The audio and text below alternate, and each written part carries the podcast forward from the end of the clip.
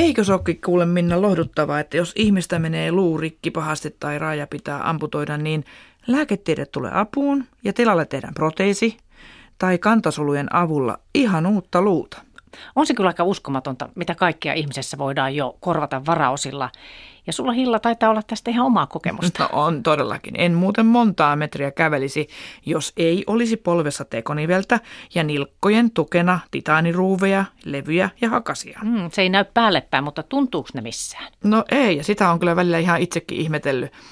Suomalainen suu- ja leukakirurgi Riitta Seppänen-Kaijansinkko on muuten ensimmäisenä maailmassa kiinnittänyt kasvojen murtumia yhteen maitohappopohjaisilla elimistöön hajoavilla levyillä ja ruuveilla. Mulla ei tällaisia ole. Mulla on siis ne olemassa tuolla okay. Ne titaanit. Hän on keksinyt myös neulan, joka tietää missä se on. Ja Riitta Seppänen-Kaijansinkko on myös kasvattanut rasvasta luuta. Riitan tutkimusryhmässä työskennellyt solubiologi Bettina Mannerström kertoo muuten kohta tarkemmin näistä kantasoluhoidoista nimenomaan suu- ja leukakirurgiassa. No siis aivan huikeeta. Pitkällä ollaan myös proteesien käytössä. Mä tapasin Helena Skogströmin, joka menetti onnettomuudessa jalkansa. Ja nyt Helenalla on proteesi, jota ohjaa mikroprosessori. Helenan elämä ei pysähtynyt onnettomuuteen, vaan päinvastoin. Hän rupesi sen jälkeen harrastaa muun muassa lentopalloa Euroopan mestaruustasolla ja Helena tuntee olevansa jopa vahvempi ja rohkeampi kaiken tämän jälkeen. Ja Helena ohjaa ja tukee myös nuoria, joiden raajoja on amputoitu.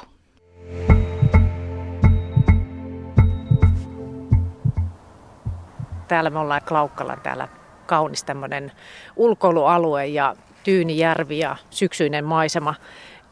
Helena Skogström, sulla on käynyt traagisesti silleen onnettomuudessa, auto-onnettomuudessa, että sulla on amputoitu jalkaa ja sulla on jalkaproteesi. Joo. Niin, niin ihan alkuun, että miten sen kanssa eläminen sujuu? No alkuun huonosti, koska se on äärettömän niin kuin, kärsivällisyyttä vaativaa opetella. Käyttäen ihan uutta välinettä, joka ei tottele mua alkuun ollenkaan, eikä me olla samalla aaltopittuilla millään lailla. Että joskus on sanonut, että se vähän tuntuu siltä, että toinen jalka olisi niin äärettömässä humalatilassa ja, ja muu osa kropasta on niin selvinpäin. Että sitten koitat siinä sihtata, kun yksi ei mene yhtään siihen suuntaan, mihin sinä haluat se menevän. Niin se on, se on aika, aika hassua, että, että siinä on kyllä tullut semmoisia hupikin juttuja vastaan, että ihan oikeasti löytää itsensä milloin minkälaisenkin ongelman eestä. Esimerkiksi te, nyt kun mulla on tämmöinen hieno mikroprosessori ohjattu polvisysteemi, se pitää ladata. Ja wow. Alkuun kun mä sain sen, mä olin tottunut vanhoihin versioita, ei koskaan ladata. Niin multahan loppui virrat kesken milloin minkäkinlaisissa paikoissa. Ja se aiheutti hiukan niin kuin hämmennystä itselleen ja muillekin, että mitäs nyt sitten tehdään. Ihan varmasti. Kummassa jalassa sulla on? Itse asiassa kun mä täällä. Kun on, on, mä käytän tämmöistä, että mulla ei ole kosmetiikkaa ollenkaan, että kun se on, Joo. niin se saa sitten näkyä ihan sellaisenaan. Että täällä on hienosti valot vilkkuu täällä takana. Ma- ja makeen näköinen, mun täytyy sanoa. niin, niin, täällä on niinku mikroprosessoreja ja, ja hallinnanvakausjärjestelmää ja gyroskooppia, magnetismilla toimivaa systeemiä, joka wow. sitten niinku huolehtii pääsyn siitä, että mä en kaatuisi. Joo, mitä kaikkea siinä on sitten, niinku, että, että se helpottaa sun kävelyä? No suurin ero on se, että se mikroprosessori niin kuin tallentaa dataa, mitä tämä lukee nämä eri järjestelmät, niin se tallentuu sen mikroprosessoriin. Ja käytännössä se auttaa siihen, että se vähän niin kuin lukee mun kävelyä. Että se tietää, että kun mä rupean ottamaan askeleen, niin minkä verran mä oon pannut sen voimaa ja nopeutta, niin se tietää, että mikä sen askeleen lopputulema on. Niin se avustaa siinä lopussa sen askelman, se jarruttaa tietyssä vaiheessa, kuin nopea se heilatusvaihe on, niin se lukee sitä ja tekee sitä niin kuin mukana.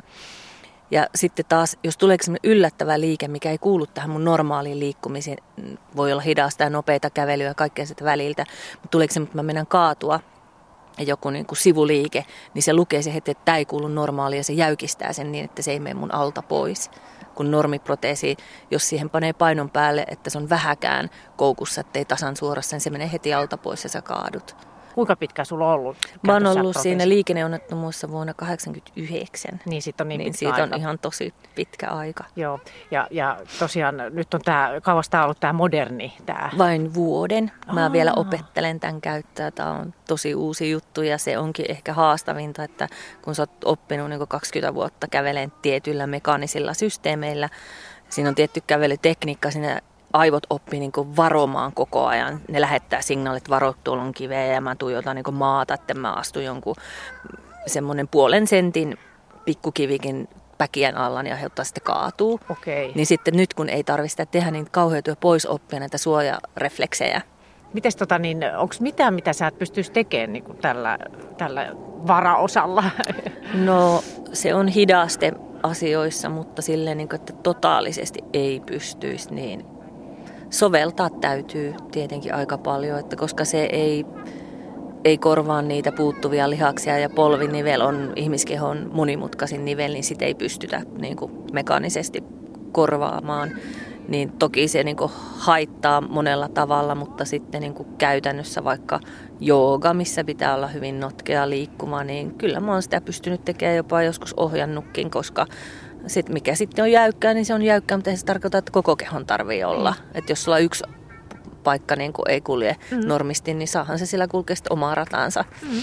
Periaatteessa niin kuin kaikki on mahdollista, jos jaksaa pistää vaan niin kuin energiaa ja intohimoa asiaan, niin kyllähän se ihminen oppii vaikka mitä.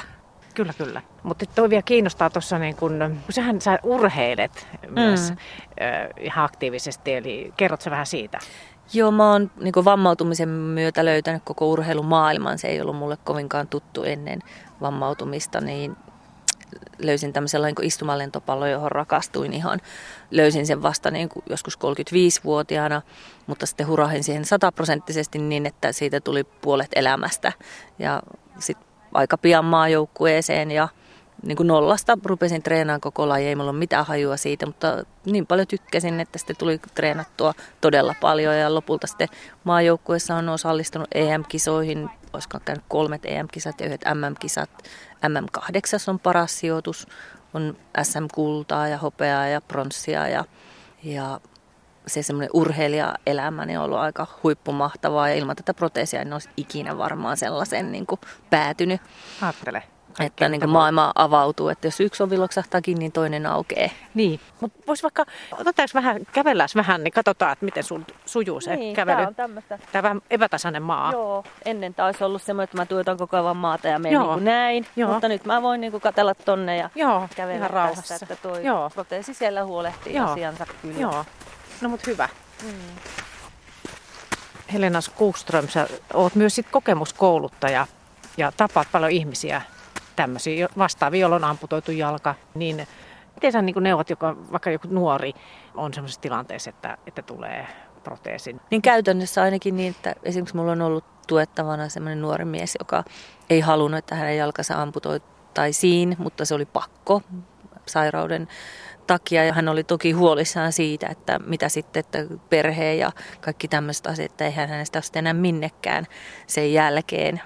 Ja niitä pelkoja oli paljon, niin kyllä se sitten käytännössä, kun kertoo omasta elämästä, niin pelot hälvenee, koska mullakin on perhe ja mulla on lapsia. Mä oon perustanut sen perheen tämän proteesin saamisen jälkeen, niin että se on sun varaosa ja sen kanssa täytyy tulla sinuksi.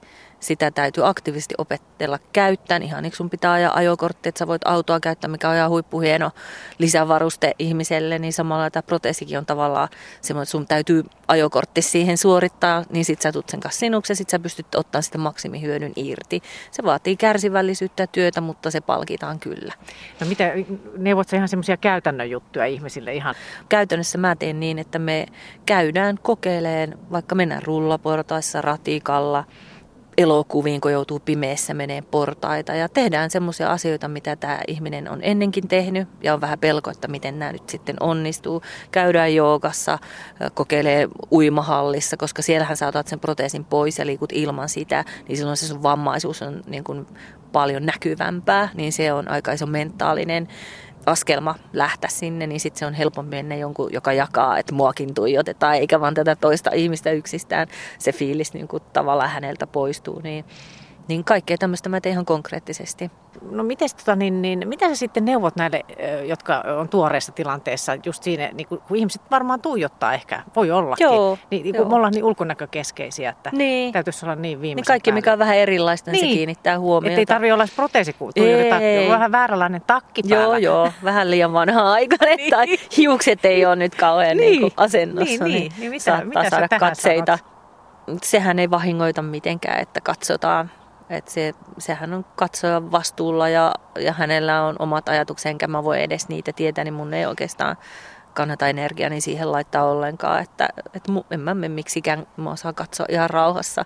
Ja lapset onkin siitä ihania, että he tulee aina suoraan kysymään, että jos on uimahallissa tai jossain, niin hei, että mikä toi on ja miksi sulla on tommonen, onpa hieno ja mullakin on Bioniklessä sellainen Legoissa ja, ja jotain, jos istutaan vierekkäin vaikka saunan lauteilla, niin saa kysyä. Se on vaan se huomion kohteeksi joutuminen ja sitten kun sä itse oot itsestäsi epävarma, niin sä koet, että se kaikki peilautuu nyt vaan siihen, että mä en ole riittävä. Onko sun tietoa, kun sä näitä seuraat ja oot kokemuskouluttajana ja itse, itse niin käytät tämmöistä huippumodernia, mm. tämmöistä varaosaa jalassasi, niin minkälaista on tulossa, tiedätkö näitä, mitä kaikkea ne kehittelee nyt tämmöisiä proteeseja? Kehitys on aika huikeita tällä hetkellä, että vaikka tämä, mikä mulla on, niin on sinänsä jo kymmenen vuotta ollut käytössä ja pääsääntöisesti nuorille vastaamputoiduille pitäisi ensi jalkana tullakin jo tällainen. Joo, joo, koska se, se on vaan niin aivan eri maailma, että ei ole mitään järkeä niin kävelyttää ihmisiä jollain mekanisilla, koska sit sitä on ne liitynnäisongelmat niin suuret. Mutta sitten tulevaisuus tällä hetkellä näyttää esimerkiksi sellaiselta, että nyt on jo koekävelyssä proteeseja, joissa on niin, että kun meillä on Sun, sun kävelyssä esimerkiksi, mm. niin sulla automaattisesti tapahtuu impulssi ja sä et mieti, että nyt mä koukistan polven, nyt mä ojennan sen, ne on automaattisia refleksinomaisia impulsseja, niin tää proteesin mikroprosessori yhdistetään niin, että ne sun impulssit kulkee sinne suoraan, jolloin oh. se rupeekin lukemaan sitä liikkumista paljon itsenäisemmin, kun nythän se perustuu siihen, että mä teen liikkeen alun, niin se lukee sen ikään kuin mitä se loppu olisi, niin sen jälkeen sehän mullistaa koko touhun, jos se menisi niin, että, että ne sun tämmöiset alitajuiset viestit ja lihasten supistelut ja kaikki, niin se lukisikin niitä, niin silloinhan se kävely tulisi paljon jouhevammaksi. Ja mä tiedän, että sellaiset on jo niin kuin koekävelyssä, että kyllä tämä tämmöinen robotekniikka, kyborgi-osasto on varmaan on lähitulevaisuuden mm. heiniä jo. Mm. Niin Helena Skogström, niin millainen ihminen sä oot nyt, kun sulla on ollut jo tosi pitkään toi jalka amputoituna ja siinä toi proteesi? No täytyy sanoa, että on ton onnettomuuden ja tähän sopeutumisen myötä muuttunut aika paljon niin kuin persoonana tai se kokemus siitä, että minkälaista mulla on tällä maailmassa olla. Että silloin aikanaan mä oon kyllä ollut tosi touhukas, mutta sitten kuitenkin vähän arka ja semmoinen epävarma, niin tämän vammautumisen myötä niin siitä putosi jotain pois, että tulikin semmoinen fiilis, että pahinhan on tässä jo tapahtunut, mitä tässä pelkäämistä enää on minkään kanssa. Että on tullut paljon rohkeammaksi ja, ja semmoiseksi avoimemmaksi kaikille asioille ja vähemmän huolehtia ja murehtia mistään niin kuin arkipäivän pikkuasioista, että nauttii ja on avoimempi enemmän kuin ennen taas miettii, että mitä muuta ajattelee. Sopiiko vai eikö sovi jotain tehdä tai olla tekemättä. Ja kyynelet niin, valuu. Aurinko häikäisee ja elämä liikuttaa. Hienoa. Hyvä. Hienoa, että Helenan moderni proteesi toimii. Mutta nyt siirrytäänkin sitten kantasoluhoitoihin ja soitetaan Jyväskylään miehelle, jolle tehtiin kymmenisen vuotta sitten alaleuan korjaus sellaisella menetelmällä, että hänen omasta rasvastaan otettiin kantasoluja ja niistä sitten kasvatettiin uutta luuta leukaan.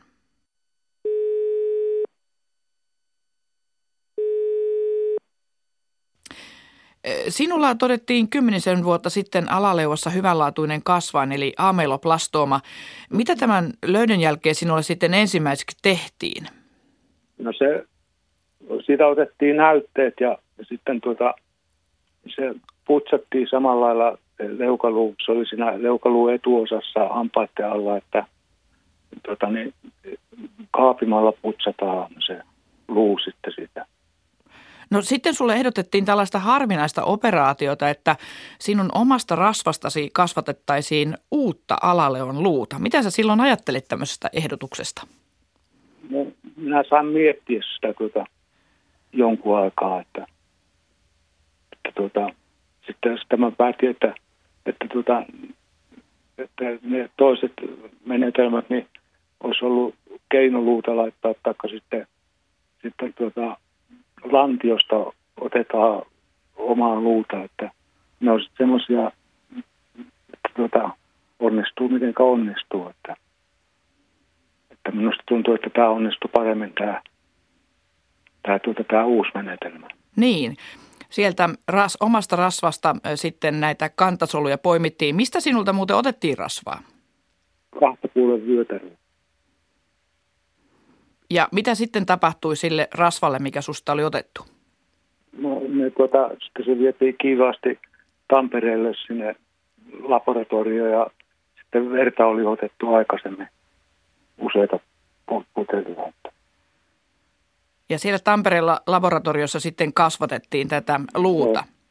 Joo, sitä kasvatettiin tuota laboratorio-olosuhteessa, niin saatiin kasvatettua sitä luumassaa, joka sitten kai niin kuin myöhemmin niin muuttui sitten kovaksi luuksi. Aivan, eli siellähän oli sitten semmoinen titaanilevy tukena. Kyllä, joo. No miten sitten, tota, oliko se kivulias operaatio? No ei se minusta, kun minä olin nukutuksessa, niin tuota, tehtiin sillä tavalla. Ja sulle kuitenkin selvitettiin tarkkaan, mitä siellä tapahtuu etukäteen? No, no suurpiirteettä, että, että tuota, leu, leukaluu katkaistaan ja otetaan pala pois ja korvataan se sitten toisella, toisella tuota, missä ei, ei sitä ameloplastomaa enää ole, että se on puhasta tuota. Ja sen kaapimisen lisäksi, kun se kasvain oli kaavittunut, niin sultahan oli sitten tietyltä matkalta otettu kaikki hampaatkin pois. Kyllä joo, kaksitoista lähti yhdellä kertaa. Mm. Tunsitko sä itse siinä sitten, kun sä olit selvinnyt sitä leikkauksesta ja, ja tota näin, että tunsitko sä sen, että, että se massa alkaa luutua vai onko siinä mitään sellaista itsellään tajua, koska se kaikki tapahtuu siellä sun leukaluussa? No, ei siinä oikeastaan ollut, että, että tuota... Se on pari päivää sitä ollut missä puudutusaineessa, että tuota, ettei se ollut edes, minä ajattelin etukäteen, että kuinka kipeä se on, että ei se ollut kipeä ollenkaan. Että. Sitten kun se loppui se puudutusaineet ja muut, niin tuota, ei se sittenkään muistaakseni yhden pillerin otin sitä varten, että ettei se jostakin syystä, niin ei se ollut kipeä ollenkaan, että. Ei sillä kyllä mitään kärsinyt syödä. Niin, kauanko sitten meni ennen kuin sait hampaat takaisin siihen, tai ne implantit? No, siitä meni tota toista vuotta aikaa, että sitten tuli se silta, kiinnitettiin ja tuota, hampaat sovitettiin, hammasproteesi. Että. Että aika pitkäikäinen prosessi kyllä. No, se kaiken kaikkiaan pari vuotta siitä, siitä kun putsattiin ja todettiin, että tuota, se on ameloplastoma tullut toisen kerran, niin siitä pari vuotta eteenpäin, niin sitten tuota, hampaat suussa. No, mitenkäs sun elämä nyt sujuu? Joko pureskelet omenoita tai tällaisia näkkäreitä tai jotain? Kyllä se tuota, pystyy syömään ihan kaikkia kovaakin leipää, että tuota, ettei se, ei se ainakaan ole mitään vaikuttanut. No miltä se leuka tuntuu? Onko se ihan semmoinen niin kuin sun entinen leuka? No se on, siitä on tunto pois. Että, että muuta se on, ja siihen on tottunut, että tota, on ihan niin kuin omat hampaat, että päälle päin ei näy mitään, eikä arpia ole, että, että tota, eikä, eikä säre, säre tuota, leukoja, että tota. Eli hyvin toimii? Niin, toimii ihan moitteettomasti. Lähtisitkö uudelleen tällaiseen leikkaukseen?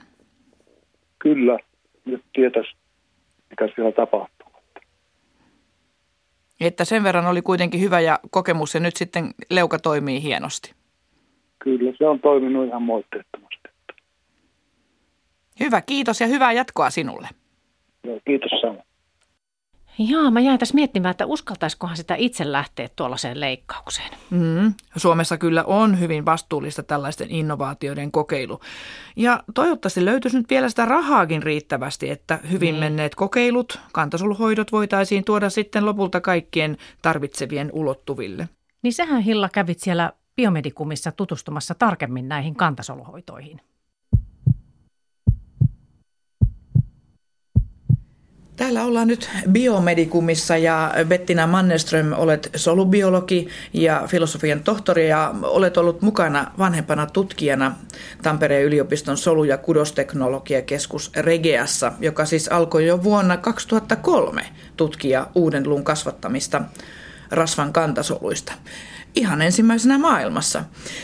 Miten pitkällä, nyt kun tässä on jo aikaa kulunut, niin miten pitkällä tässä rasvasta luuta kehittelyssä oikein ollaan? No, tällä hetkellä on hoidettu noin kolmekymmentä potilasta. Öö, ensin, ensi alkuun tehtiin aika monta tapausta ja sitten ollaan tehty vähän rauhallisempaan tahtiin niin, että seurataan mitä tapahtuu, onko tehokas hoito, onko turvallinen. Ja, ja tällä hetkellä tutkitaan sitten, että voitaisiko parantaa tätä luun muodostusta siinä mielessä, että materiaalia voisi parantaa, eli nämä tukirakenteet, johon nämä solut laitetaan.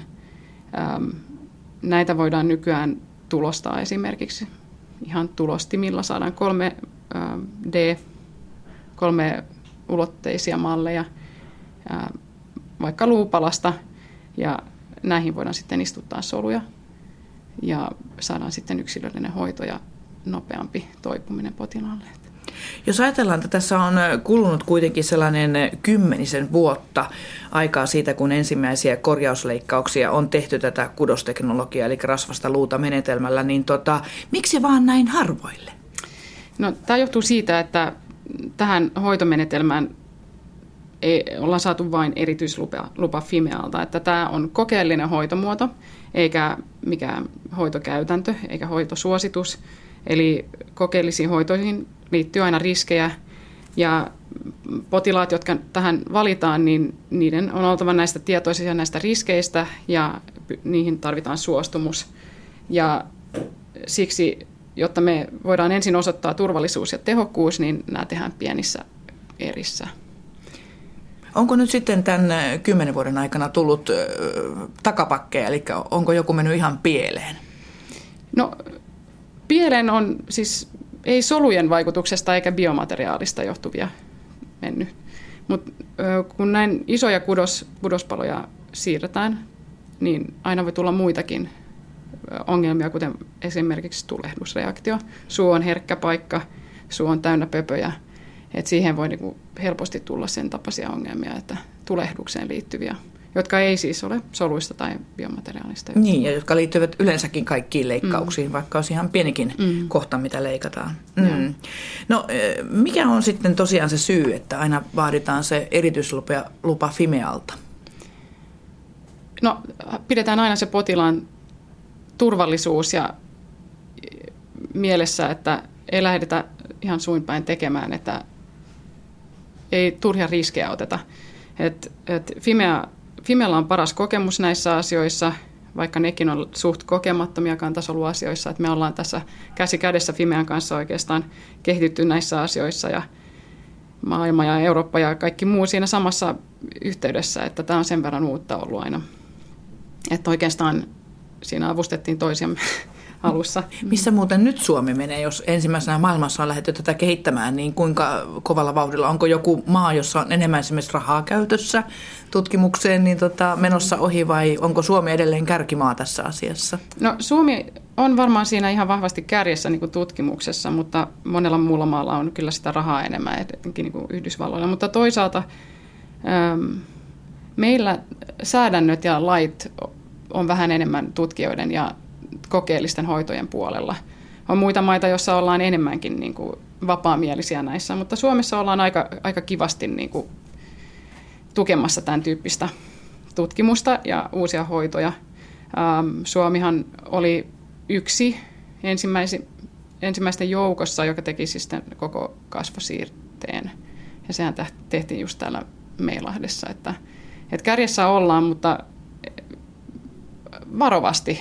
Turha siinä on lähteä niin kuin ihan kärjessä hulluja tekemään. Että. Niin, mitä sitten voisi seurata, jos oikein hullusti kokoillaan? Eli mitä riskejä sitten tämmöisiin kantasoluhoitoihin voisi liittyä? No, hoitoihin liittyy aina tietenkin se riski, että, että niin kun käytetään rasvakudoksen kantasoluja niin kuin näissä meidän tapauksissa, niin kaikki rasvakudoksen kantasolut ei halua muodostua, muodostaa luuta, mutta tota, yleensä käytetään kehoa, potilaan omaa kehoa solu- tai niinku kudostehtaana. Eli tämä solu niinku hieman ensi ohjeistaa, niinku, esiohjeistaa kehoa, että mihin suuntaan nyt halutaan, ja se biomateriaali, mikä tässä käytetään, niin sekin opastaa niinku kehoa, että mitä tässä nyt haetaan. Mutta rasvakudoksen kantasolut ei, eivät aina tuota luuta, etenkin niinku laboratoriossa. Um, et semmoinen riski on olemassa tietenkin, että ei vaan luudu. Um, ja toinen tietenkin on aina se, mikä on yleinen kaikenlaisissa siirteissä, on, on tietenkin tulehdus. Uh, Mutta se, se ei tietenkään liity ihan vain kantasoluihin. Entä voiko siellä olla joukossa vaikka syöpäsoluja tai jotain semmoisia, joita ei haluta sinne? No teoriassa varmaan syöpäsoluja voisi olla, jos sä otat rasvakudosta syöpäpotilaalta, mutta niin kuin, tällaiselle ei oikein ole mitään tukea tällä hetkellä tieteessä. Että on ristiriitaisia tietoja, että aiheuttaako rasvakudoksen kantasolut tai kantasolut aikuisesta ihmisestä syöpää. Ja mä sanoisin, että ei, ei muodosta. Ne ei kanna syöpää. Kantasolut on niin kuin terveitä soluja. Tietenkin, jos ne on otettu syöpäpotilaita, niin siinä on riski, että tietenkin tulee mukana jotain tästä väärin menneestä koneistosta niin kuin palasia, mutta tällaisista ei ole mitään todisteita. Ö, on nähty, että kantasolut voi, jos potilaalla on syöpä, niin se voi niin kuin avustaa se kantasolu, ö, koska rasvakudoksen kantasolut parantavat ö, verisuonittumista ja, ja, ja kudosten kasvua, niin periaatteessa voisi avustaa, mutta yksinään ne ei tee mitään. Ne ei muodosta syöpää.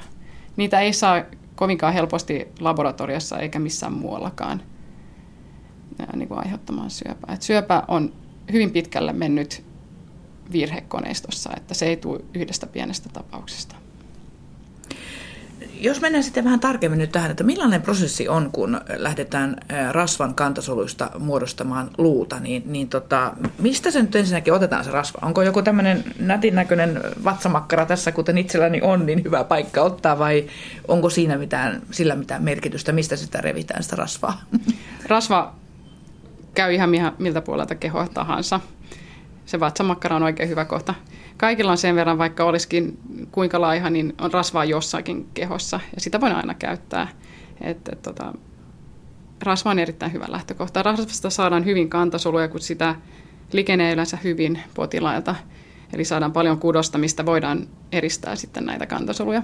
Toisin kuin esimerkiksi luuitimestä, niin luuidin on aika pieni, niin sieltä saadaan vähemmän soluja ja voidaan ottaa vähemmän näytettä. Että potilaat yleensä hirveän iloisesti antaa ja luopuu tästä rasvakudoksesta. Niin, että, kuinka ollakaan. Niin, että se on, se on helppo.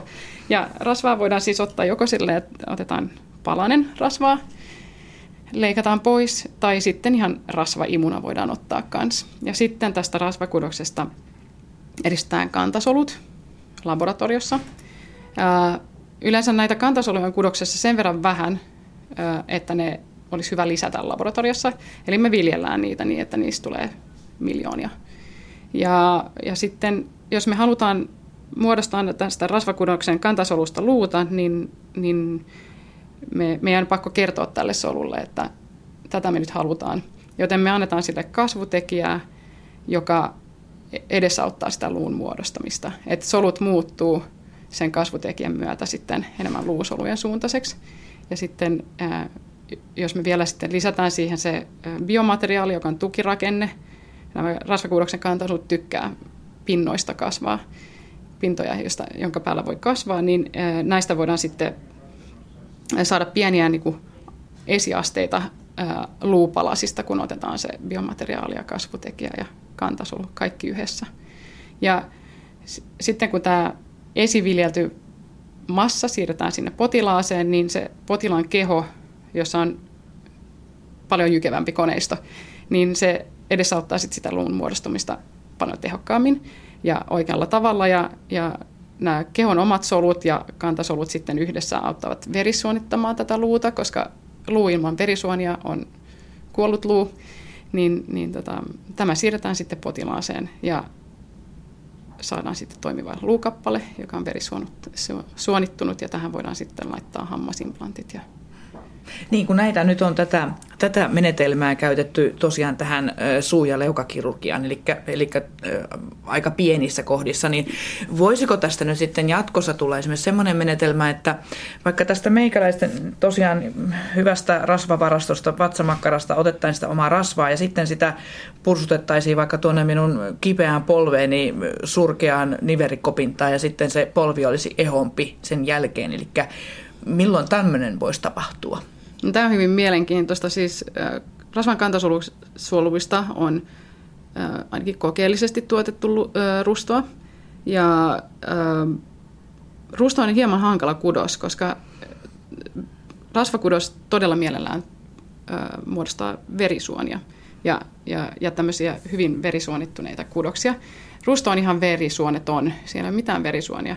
Ja Ja tämä on niin kuin hankala muutos soluille, mutta me saadaan se aikaiseksi laboratoriossa, ja siis näitä kokeellisia hoitojakin on tehty. Eli varmaan parannusta ollaan saatu aikaiseksi. Siitä ei tule ö, niin kuin yhtä hyvä kuin se oma rusto silloin parhaimmillaan, mutta siitä saadaan niin kuin helpotusta nivelrikko-oireisiin ja muuta. Ja lisäksi ö, rasvakudoksen kantasolulla on se mielenkiintoinen ominaisuus, että ne vähentää sitä tulehdusreaktiota. Tämä on ihan todistettu asia.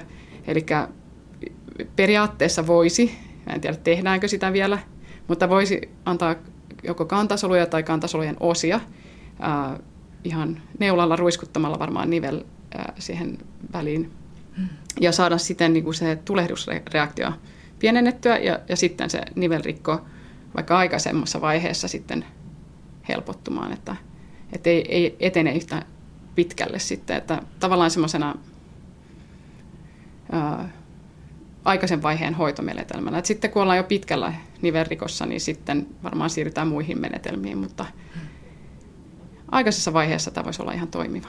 Eli tavallaan jos ajatellaan tämmöisiä nyt näitä, tosiaan näitä kantasoluhoitoja, niin esimerkiksi joku tämmöinen tarvohan on ihan huutava. Monilla, monet ihmiset tietävät tämän nivelrikkonsa ja sitä on paljon. Mitä sinä tutkijana ja, ja tuota, solubiologina ennustat, että kauanko siihen menee, että tällaisesta kantasoluhoidosta, Bettina Mannerström, tulee ihan tällaista arkipäivää, että marssitaan tuonne ja sitten määrätään, annetaan lähete erikoislääkärille ja ei kun kantasoluhoitoon?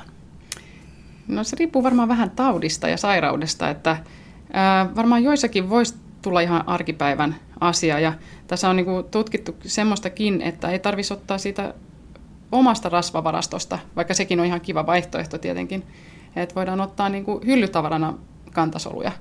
Että voidaan lisätä ne laboratoriossa yhdeltä potilaalta, ja kun tiedetään, että ne ei aiheuta immuunivastetta, tulehdusvastetta nämä kantasolut, niin tavallaan ne voitaisiin antaa potilaalta toiselle.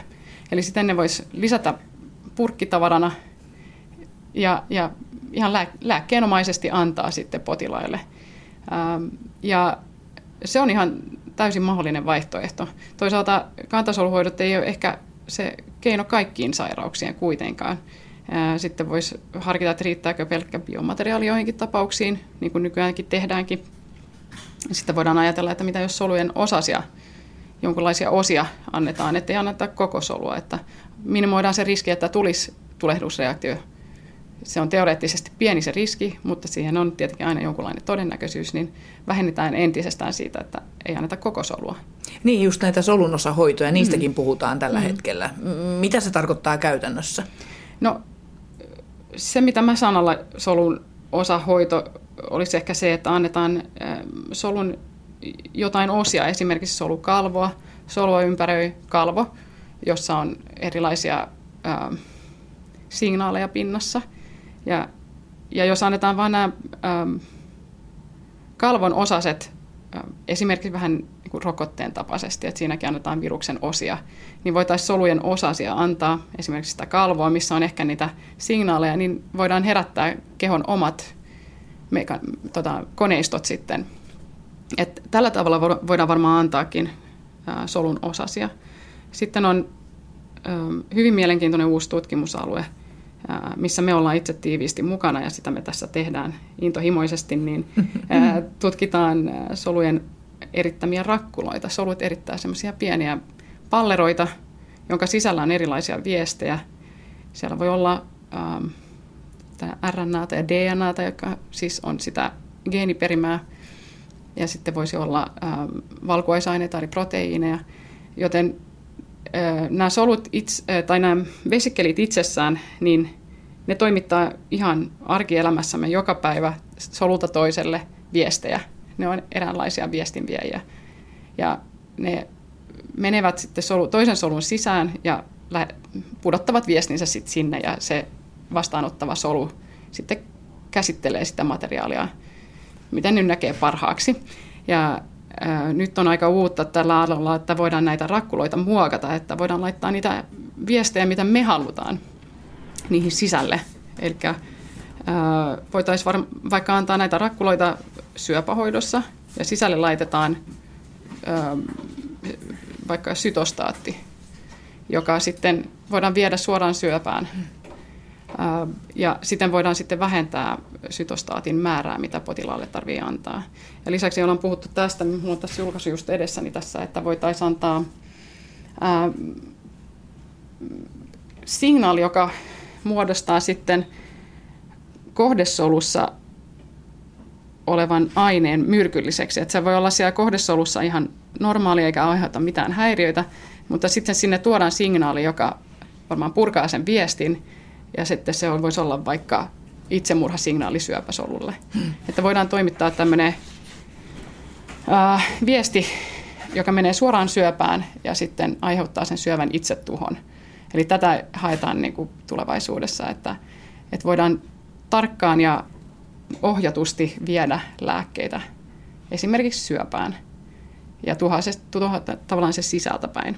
Tämä on kyllä tosi mielenkiintoista. Täällä te ö, puuratte täällä Biomedicumin, teillä on yhteinen huone tutkijoilla ja näin, niin, ja tota, varmasti on upeata tehdä tällaista uraurtavaa työtä, mutta liittyykö tähän, Bettina Mannerström, ö, nyt jotain sellaista, että, että tota, jos nämä tämmöiset kantasolujutut niin kun päätyisi väärin käsiin, niin mikä, onko tässä jotain ihan hurjaa riskiä myös?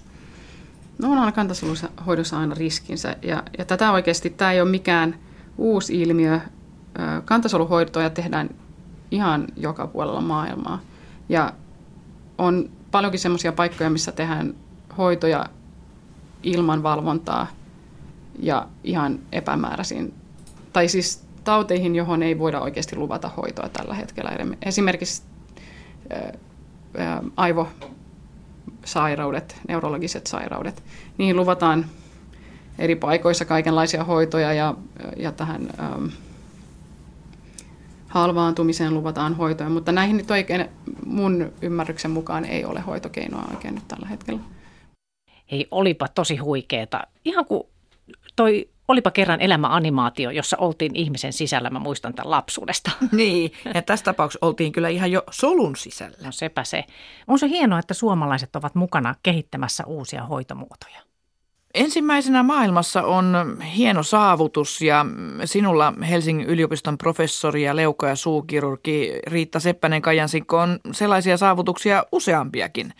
Olet kehittänyt rasvasta luuta, mutta sen lisäksi, että tätä rasvasta luuta olet kehittänyt, niin olet myös keksinyt neulan, joka tietää missä se on.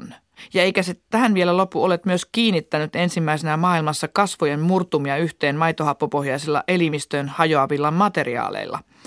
Mistäs me oikein, Riitta, aloitetaan? No, voidaan aloittaa vaikka, vaikka niistä maitohappopohjaisista polymeereistä, että, että ne on kuitenkin jo parikymmentä vuotta sitten kehitelty, ja, ja ää, aika monta niistä ajatuksista on, on myyty Suomesta ulos, mutta, mutta vielä Suomessa on yksi, yksi firma, joka niitä tekee. Mutta siis ideana on, on ollut se, että, että ne itsestään hajoaa, eli niitä ei koskaan tarvitse poistaa. Aivan, ja kun me puhutaan tässä nyt ihmisen varaosista, ja itsellänikin on tuolla nilkoissa esimerkiksi titaaniruuveja ja hakasia, niin nämä sinun kehittämäsi pienet varaosat, joita tarvitaan kiinnityksiin, niin ne sitten hajoavat siellä itsekseen. No siis se on maitohappoa, mitä meillä nyt elimistössä on muutenkin. Eli ne hajoaa maitohappokierrossa ja ei tarvitse koskaan miettiä, että milloin olisi se poistoleikkaus, kun sitä ei enää tarvita. Voivatko tällaiset materiaalit, jotka hajoaa, niin sitten erittää sinne hajoitessaan jotain sinne elimistöön, vaan on ne kaikki semmoisia ihan luonnollisia ainesosia? No ei, siis toi päämateriaali, mitä me käytettiin, niin siitä tulee hiilidioksidia ja vettä. Eli niin kuin ihan elimistön normaaleja aineenvaihduntatuotteita. Ovatko ne kuitenkin tällaiset biohajoavat ruuvit ja levyt, niin ovatko ne tämmöisissä pienemmissä leikkauksissa sitten toimivampia vai voiko kuvitella, että juuri tällaiset kantavat luut ja niihin liittyvät leikkaukset, niin niissäkin ryhdyttäisiin jossain vaiheessa käyttämään tällaisia biohajoavia materiaaleja? No sitten niitä käytettiin jo siellä nilkan alueella, eli, eli tota, ne, ne kyllä pärjää ihan hyvin myöskin näissä, näissä kantavammissa rakenteissa. Aivan. Mutta sitten tämä neula, jota olet kehitellyt. Neula, joka tietää, missä se on. Mitä hyötyä, Riitta Seppänen-Kaijansinkko, sellaisesta neulasta on jossain tietyssä hoitotilanteessa? No siis se on, ensinnäkin se on neula, joka oikeasti tietää, missä se on. Eli, eli tota, tällä hetkellä niitä käytetään aika paljon selkäydinpunktioissa. Eli, eli se tietää, että nyt ollaan oikeassa paikassa selkäytimessä. Ja se, mitä me halutaan tehdä jatkossa, on se, että, että se tulee tietämään, että se on just siellä eikä yhtään yli. Eli ää, tullaan käyttämään sitä lasten leukemiahoidoissa. Lapset saa... kun ne saa leukemian, niin, niin niille kolmekymmentä kertaa tehdään näitä selkäydinpunktioita. Se on ja aikamoinen määrä. On, ja joka kerta ne, ne joudutaan nukuttamaan sitä varten. Niin nyt tällä meidän neulalla voidaan lapsille antaa mahdollisuus, että, että se neula ei, ei pistäydy yhtään liian pitkälle, koska jos se pistäytyy liian pitkälle, niin sitten sieltä tulee verta. Ja kun tulee verta, tulee niitä leukemiasoluja. Ja tällä voidaan hoitaa ne lapset niin, että, että niitä verisoluja ei tule, koska neula tietää, että nyt stop. Niin se menee vaan sinne selkeydin kanavaan. Eikä mene liian pitkälle niin, että se tökkäisi mihinkään verisuoneen. Sehän on varsinainen keksintö. Kuinka laajalti tällaista nyt sitten käytetään jo muualla ja mitä, mihin kaikkeen tällaista neulaa, joka tietää, missä se on, voisi jatkossa käyttää hoitotilanteissa? No, tällä hetkellä sitä ei käytetä yhtään missään, koska me, me voidaan vaan niin kuin antaa sitä muutamaan paikkaan koekäyttöön. Ja siellä se on osoittautunut erittäin toimivaksi. Mutta jatkossa niin neula, joka tietää, missä se on, niin voidaan ottaa sillä koepaloja. Ja sitten se koepala tulee varmasti oikeasta paikasta, vaikka syövän hoidossa. Ja myöskin voidaan olla hirveän varmoja siitä, että, että jos me annetaan jotain injektiota jonnekin paikkaan, niin se menee oikeaan paikkaan. Riitta Seppänen-Kaijansinkko, aloit jo vuonna kaksituhattakolme tutkia Tampereen yliopiston solu- ja kudosteknologiakeskus Regeassa uuden luun kasvattamista rasvan kantasoluista ja tämäkin oli ensimmäisenä maailmassa. Miten merkittävä asia ihmisen varaosien kannalta on se, että henkilön omasta rasvasta voidaan kehittää luuta? No kyllä se on hirveän merkittävä. Tietysti mä oon vähän vaiheessa siinä mielessä, että Et mun mielestä on hirveän merkittävää. Mä uskon, että, että suurimman osan ihmisistä mielestä se on merkittävä ihan sen takia, että, voidaan ottaa kantasoluja rasvasta ja voidaan ottaa niistä, niitä myös luuytimestä. Ja rasvan ottaminen on aika paljon helpompi toimenpide kuin luuytimen. Miten nopeasti uskot, että tällainen rasvan kantasoluista luun kehittäminen voisi yleistyä niin, että hyvin monilla olisi mahdollisuus tällaiseen hoitoon päästä? No se on varmaan rahasta kiinni. Eli, eli tota, jotta tämmöistä hoitoa voidaan antaa, niin meidän pitää tehdä tiettyjä tutkimuksia, jotka vaatii noin karkeasti viisikymmentä miljoonaa euroa. Eli se ei, ei niin kuin hetkessä tule. Mutta Suomi on ilmeisesti kuitenkin tässä hyvin pitkällä ja, ja, ja ihan edelläkävijä maita näissä kantasoluhoidoissa. Joo, siis Suomi on, on pitkällä, mutta mä pahaa pelkään, että juuri tässä hoidossa niin joku muu maa tulee voittamaan Suomen ihan vaan sen takia, että, että tämä rahakysymys on, on aika hankala ja, ja se, että, että me saataisiin yhtäkkiä jostakin viisikymmentä miljoonaa, niin ei tuommoisia rahoja vaan tule Suomessa. Niitä tulee Jenkeissä. Paljon onnea näihin tutkimuksiin jatkossakin ja onnittelut kaiken kaikkiaan tässä vaiheessa jo tällaisista aivan mahtavista innovaatioista, mitä olet tehnyt tässä hoitomaailmassa. Kiitos paljon. Onneksi on ihmiselle varaosia ja vaikka mitä huikeaa on vielä tulossa. Mm. Voisikohan sitä yhdeksänkymmentä vaihtaa jo tämän päänsäkin? Tai ainakin ottaa oman älyn tilalle tekoälyä. Sähän Hilla oot jo kyborgi. No ainakin puoliksi joo, että tota, nilkoista ylöspäin mennään kovaa vauhtia. Jaa. Kävelykykyinen kyborgi. Mahtavaa.